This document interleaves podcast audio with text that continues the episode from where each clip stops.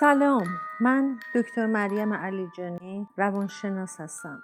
به دنبال پخش داستان کلاک راکفلر از پادکست برادرز مختصری راجع به کلاهبرداری از بود روانشناختی صحبت می‌کنم.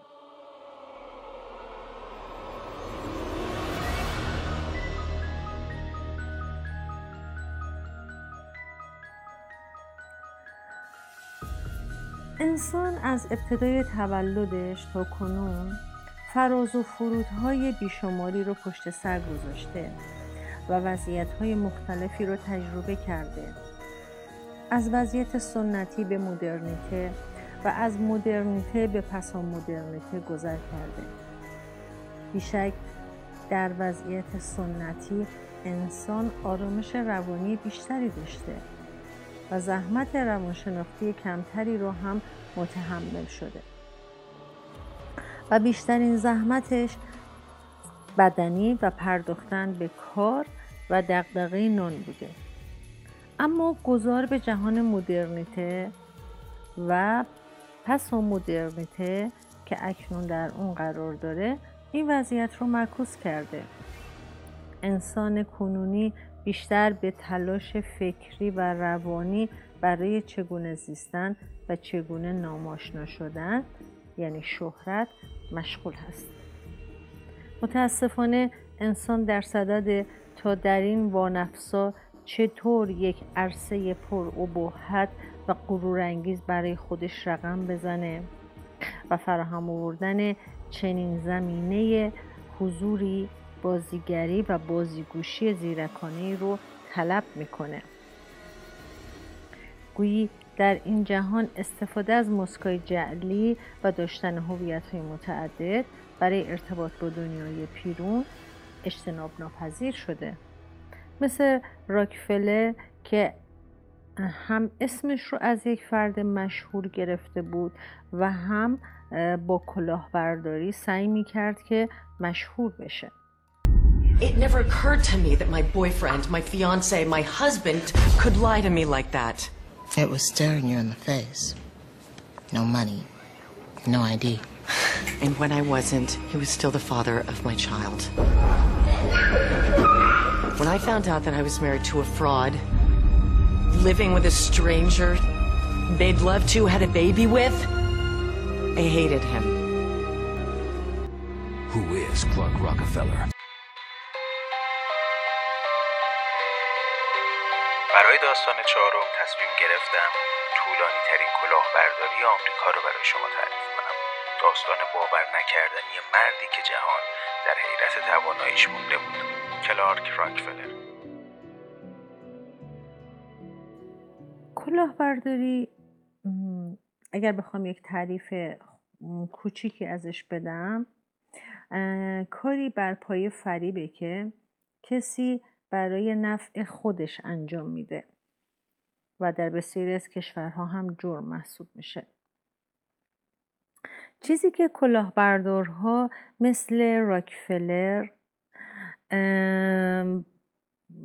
راکفلر رو وادار به تصاحب موقعیت دیگران و جا زدن خودش به جای دیگری می‌کنه یک عقده درونیه. به این شکل که موقعیتی که دیگران دارن متعلق به اون بوده که تصاحب شده. به خاطر همین سعی می‌کنن اون موقعیت رو به خودشون اختصاص بدن و به چنگ بیارن. و از اینکه در خیالشون خودشون رو همه کاره ببینن خوشحال میشن. اما از طرف دیگه وقتی می‌بینن در واقعیت چیزی نیستن مسترب میشن. به خاطر همین سعی می‌کنن که مدام خودشون رو به اثبات برسونن. از طرفی به این دلیل که هیچ کس جز خود اون فرد نمی‌دونه که کی هست و یه مجهول هست همدلی برای درد دل نداره و از یک دلهوره همیشگی هم رنج می‌بره.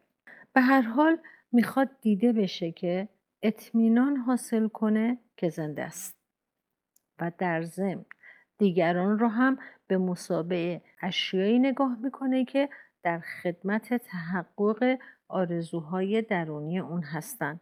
مثل راکفلر که همسری انتخاب می‌کنه و با استفاده از حقوق و دارایی های اون ثروتی به هم می‌زنه و احتمالا ثروتی هم که در حال حاضر داشت یا از قبل داشت از همین سوء استفاده هایی بوده که از آدم های دیگه می‌کنه تا صاحب در ظاهر قدرتی بشه که در, در واقعیت متعلق به اون نیست.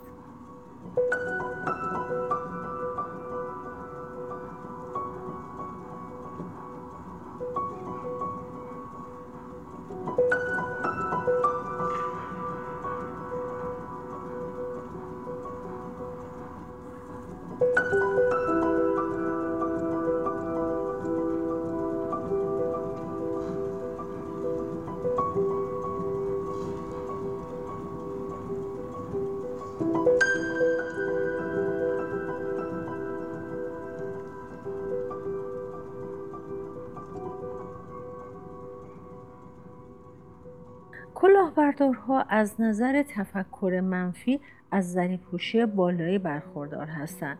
اگر داستان راکفلر رو گوش کرده باشین شنیدین که چطور برنامه ریزی می‌کنه نقشه می‌کشه در هر لحظه برای برنامه هاش و حتی دزدیدن فرزندش و اینها همه به خاطر این هستش که زریپوشی بالایی داره. و به خاطر همین نکته سنج و سریع الانتقال هم هستن. زودتر از آدم های معمولی نقاط آسیب پذیر دیگران را شناسایی می‌کنن مثل سیاد کمین می‌کنن با فریب و نیرنگ به همون نقطه آسیب پذیر حمله می‌کنن و اونقدر فکر طرف مقابل رو تسخیر می‌کنن که فرصت هر گونه حرکت و تصمیم گیری رو از اون طرف سلب می‌کنن. ما این رو در راکفلر به کرات دیدیم. که هر دفعه که همسرش می‌رفت به انواع و اقسام هیل سعی می‌کرد که اون رو دوباره فریب بده و دوباره وارد بازیش بکنه. بسیاری از این افراد کلاهبردار استعدادهای ویژه‌ای دارن اما نمی‌دونن در چه زمینه پرورش بدن و میان اونو تو یک جای نادرست پرورش میدن مثل کلاهبرداری. در واقع اینها از اول آدم های بدی نیستن. گاهی انسان های باهوشی هم هستن که از هوششون بهره درستی نبردن و خودشون نمی‌تونن از عهده زندگی و استعدادهای فراوانشون بر بیان. البته گاهی اوقات زیاده خواه هم هستن. این کلاهبردارها روش های مختلفی برای فریب دیگران دارن. مثلا گاهی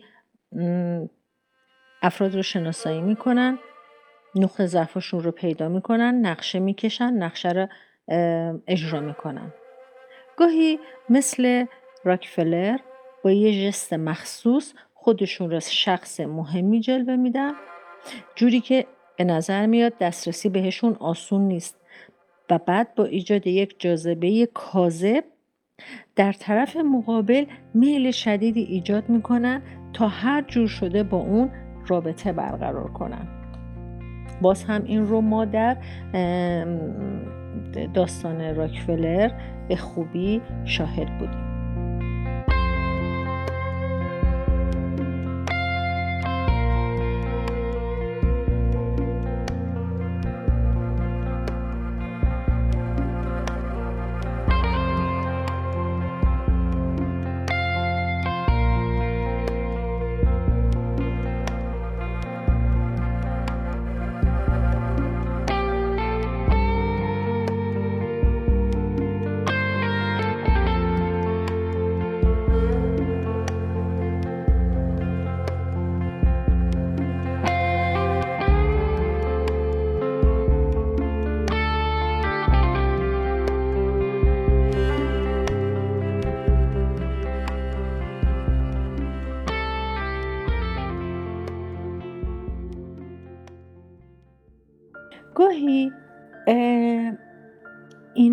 کلاهبرداری یا هزار چهره بودن انتخاب خود فرد نیست بلکه انتخاب دیگرانه برای اون.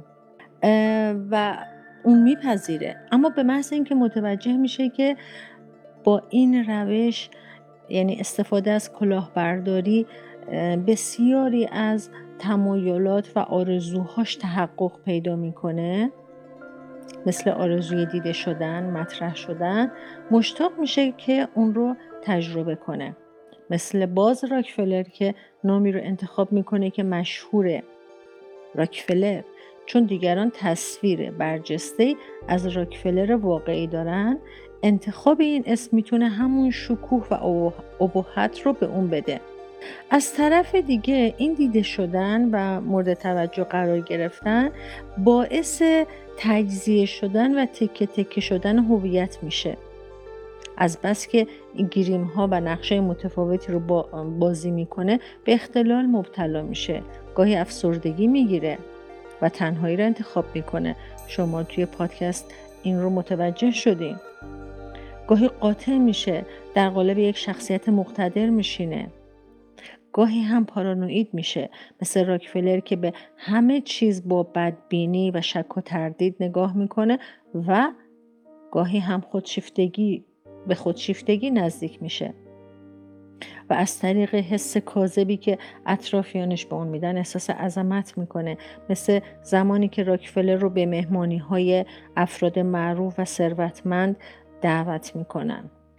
این یک البته گاهی هم ما می‌بینیم که کلاهبردارها مثل راکفلر نقش قربانی رو بازی می‌کنن. اونجا که شروع به خواهش, خواهش و التماس از همسرش می‌کنه که بدون اون زندگی بیمعناست و از این طریق میاد باجگیری عاطفی می‌کنه. همونطور که شنیدین راکفلر در نقش خودش غرق شده. یک مرد ثروتمند صاحب نام و با برانگیختن تحسین دیگران احساس سلطگری و استقلال غرورانگیزی بهش دست میده. این خلاصه از تحلیل پادکست راکفلر. امیدوارم که استفاده کرده باشید تا پادکست بعدی خدا نگهدارتون.